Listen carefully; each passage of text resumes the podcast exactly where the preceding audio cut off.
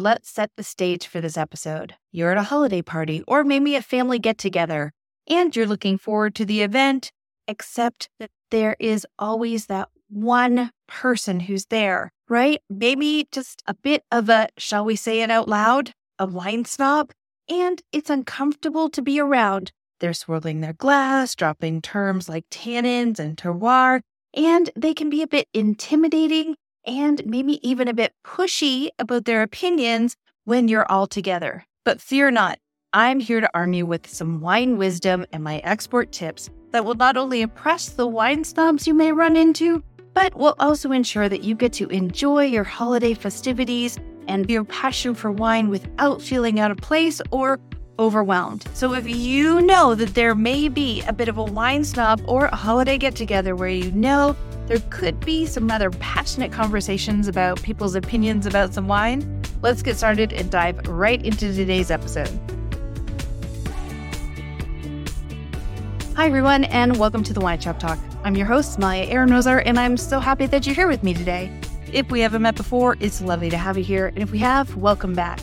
Now, for those of you who are new, you should know that I've been a professional sommelier for over twenty years now, and it's my passion and my privilege to make learning about wine not only fun and easy, but also practical. I want to make sure that you leave every single episode with some real-life tips to help you find wines that you are going to love and enjoy and be able to share with family and friends. I want you to think of me as your very own practical sommelier. So on that note, this week's episode is filled with practical tips because just like you, there are definitely some events leading up to Christmas and then all the way through to the holidays where I know that I am most likely going to run into some passionate and enthusiastic wine lovers who sometimes can be just a little bit strong in their opinions about topics in the wine world. So I'm going to share with you some tips that I have, some wine words that you may find helpful and you can drop into conversations when you're just not sure what to say, and a few other tips that I use to help get me through some of those uncomfortable conversations. Let's get started. And the first tip I want to give to you are some wine terms that you may find helpful and definitely can have in your back pocket. If you get stuck in the corner with somebody who wants to sort of break down a wine and have a conversation about the wine that you're trying together. If some of you are new listening in on this podcast, I'm going to break down these terms and give you some examples of how you can use them. And for those of you who've been enthusiastic students of wine for a while now, these will be great refreshers. So if you find yourself at the party and you've run into a really passionate wine aficionado, let's call them, and they want to talk about how they're feeling about a wine, which is great. I'm all about a good wine conversation. What you're hoping for is a two-way conversation instead of just being told what somebody thinks about it. That's always the hard part. So here are some terms that you can definitely use. And these are terms we use all of the time, but they're also subjective in that your personal version of them or how you interpret them in the glass as you taste it is a personal experience. So while you can use the term, you're defining your experience with the wine. So the first one, let's talk body. So the body of the wine. It, this is an easy one. In my opinion, you can always say, I'm really enjoying the richness of this wine, or this is a really lovely full-bodied wine, in my opinion. I would always recommend that you use the phrase, in my opinion, at the end of anything you say. It helps to lessen any conflict in that you're offering yours, you're not contesting their opinion. You're just saying, hey, I feel like this is how it is for me at this moment. So definitely the body refers to the weight of the wine, which means how does the liquid actually feel in your mouth? We'll usually use the descriptor of milk to give you reference point where skim milk feels like a light-bodied wine. Then you have two percent milk, medium, and homogenized milk being a full-bodied wine. So when you think about that, if someone asks you what you think about the wine, you can definitely throw in a descriptor about, I'm really enjoying the weight of this wine and how luscious or rich it feels on my palate. The next great term that you could talk about is the acidity. The acidity in the wine is how it makes your mouth water. So definitely we have this in white wines. We have them white and red for Italian wines, and some reds will definitely have this, but Italian wines one hundred percent will make your mouth water. And sometimes you need to just close your eyes for a second and feel how that acidity is giving you the experience in the mouth, but you can always give a reference to the acidity, such as, I'm really enjoying how crisp this wine is, or it has a bit of a tang quality in the wine, and I'm really enjoying it. Or another great one is, the acidity in this wine really helps it go with so many of the delicious foods here tonight at the party. So that is also a great phrase. Acidity in wine really helps a wine balance well with food. So if you need a good phrase to say, you can definitely always say, the acidity wine is lovely on the palate, but it also helps this wine pair so deliciously with all of the dishes here tonight. And that will just kind of be a good defining statement and hopefully can move the conversation along. And the other phrase that you can use is about the wine's finish. Now, a finish, I like to give a descriptor of, a finish is like a great kiss in that you don't feel it anymore, but if it was a really good kiss, the next day you can still remember how you felt having that great kiss. So finish of a wine, you want to sort of feel, how does it make you feel? Does it linger? Some wines are all talk, no action, so to speak, in that they smell fantastic, they look beautiful in the glass, and then you take a sip of them, and all of the flavor disappears quickly. So if you think of the finish of the wine like a kiss, does it last? Does it linger? Does you does it make you think about it the next day? Does it have your full attention? So you can definitely make a reference to the finish of the wine in that I'm really enjoying how this wine lingers on my palate, or it's really smooth on the finish, or velvet-like. Those are something that you can definitely make reference to. So by using the term body, acidity, or finish, you definitely are included in the conversation. You're speaking wine speak, if you will. You're using the language of wine, but you're also talking about your own personal opinion of how you are experiencing that wine. So it should help you be part of the conversation without a conflict or a combative style of conversation. My next tip for you is some fun flavor descriptors. And again, here I want to help you find some terms that you're going to be speaking from your own experience. It's so important with wine in that you just want to share what you're experiencing. You want to have other people give you their thoughts as well. But it's important that smell and memory are tied together, and flavors. So you're going to be able to share what you're smelling or you're tasting. And here's some fun ones. For white wines, if you're just not sure what to say, or someone looks at you and says, hey, what are you getting out of this wine? And all of a sudden you feel blank. You're like, I don't know. All of a sudden, I have no idea what I smell in this wine.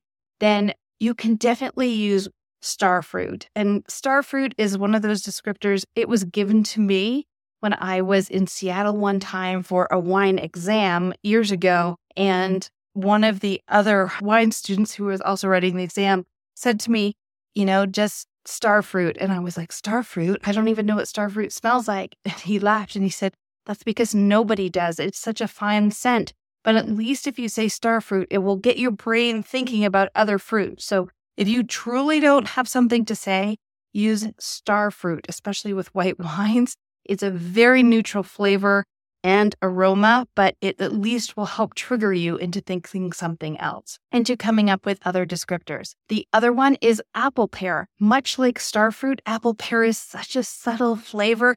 Many people aren't sure about what it actually is and smells like. It has a texture when you bite into it, but star fruit and apple pear are great descriptors for white wine if you're just sort of at a loss for words. And then for reds, something that I find really helpful is to use the descriptor of, this really smells like my grandma's jam. I'm loving it.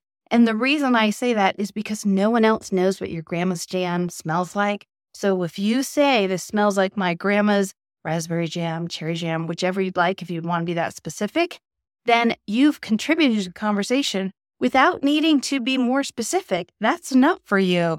And you can also say something like, this really reminds me of this fancy shampoo I use. You can also use descriptors of anything. Remember, there are no wrong answers in regards to descriptors for wine. If you have smelt it in the past, you have a memory of it, and a wine can trigger that for you. So you use some descriptors that no one else will know, and that allows you to be part of the conversation without having anybody want to fight you on it, if you will, or come at you to defend what you've said. So This Smells Like My Grandma's Jam is a great one, as well as using hair care products. And I bring this up because, to be perfectly honest, there are some German styles of Riesling that smell exactly like Tony Home Perm Solution from years ago when we used to do home perms. And maybe I'm dating myself in this episode, but if you've smelt Perm Solution, then you'll know exactly what I'm talking about. If you haven't, don't go source it out. It is a flavor. It is an aroma that will stay with you for a long time once you've smelt it.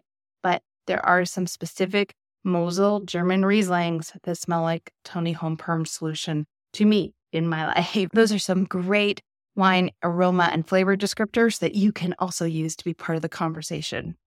My other tip for you is when you do encounter someone who is overly passionate about wine and they come off as a bit of a wine snob, is to ask them their opinions of things. If you can get them talking about they really just want to share their passion. So ask them, do they have a favorite wine, or have they traveled? Is there a place they'd like to visit? Where is their favorite place to visit? And that will personalize their experience so they get to share some of the stories on a topic obviously they are excited to share about.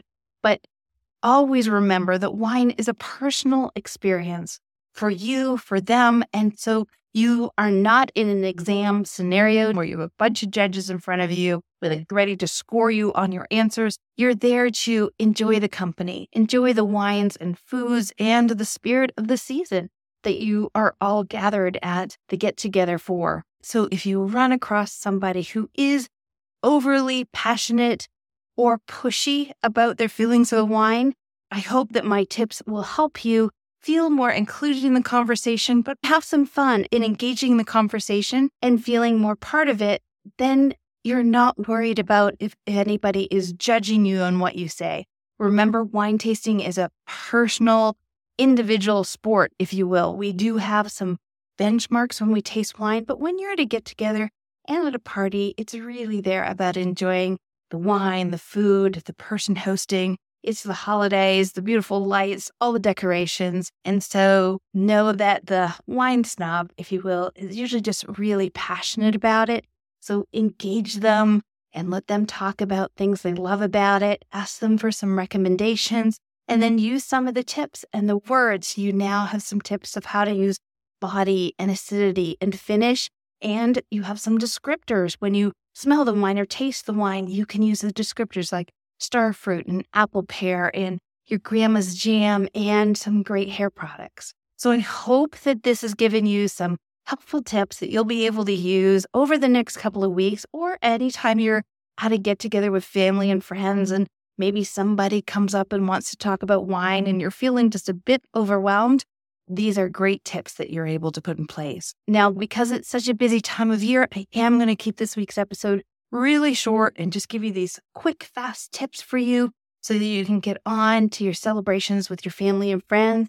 I do want to take this opportunity to say happy holidays to everybody who is celebrating during this season, all of the different wonderful holidays. I want to wish you all a wonderful, safe, and magical celebration, and wish you and your family, from my family, the happiest of holiday seasons, with, of course, great wines and delicious foods. Now, if you're looking for something fun to do, if you find yourself at home with everybody, maybe the weather's not good, I want to remind you that in the show notes below, I do have the link to my wine and Christmas cookie course, and it also has beer pairings with it as well. So if you're going to be around the house or you're just looking to put together fun tasting for your families, the link is below. Just put it at nine ninety-nine. You can learn it very quickly. Comes with in the host guide and the shopping list. It's all there for you. So if you're interested, just click the link below and learn more about it, as well as my December holiday food and wine pairing guide. There's six delicious recipes and pairings, and the link is below. It's a free guide. You'll just put your email in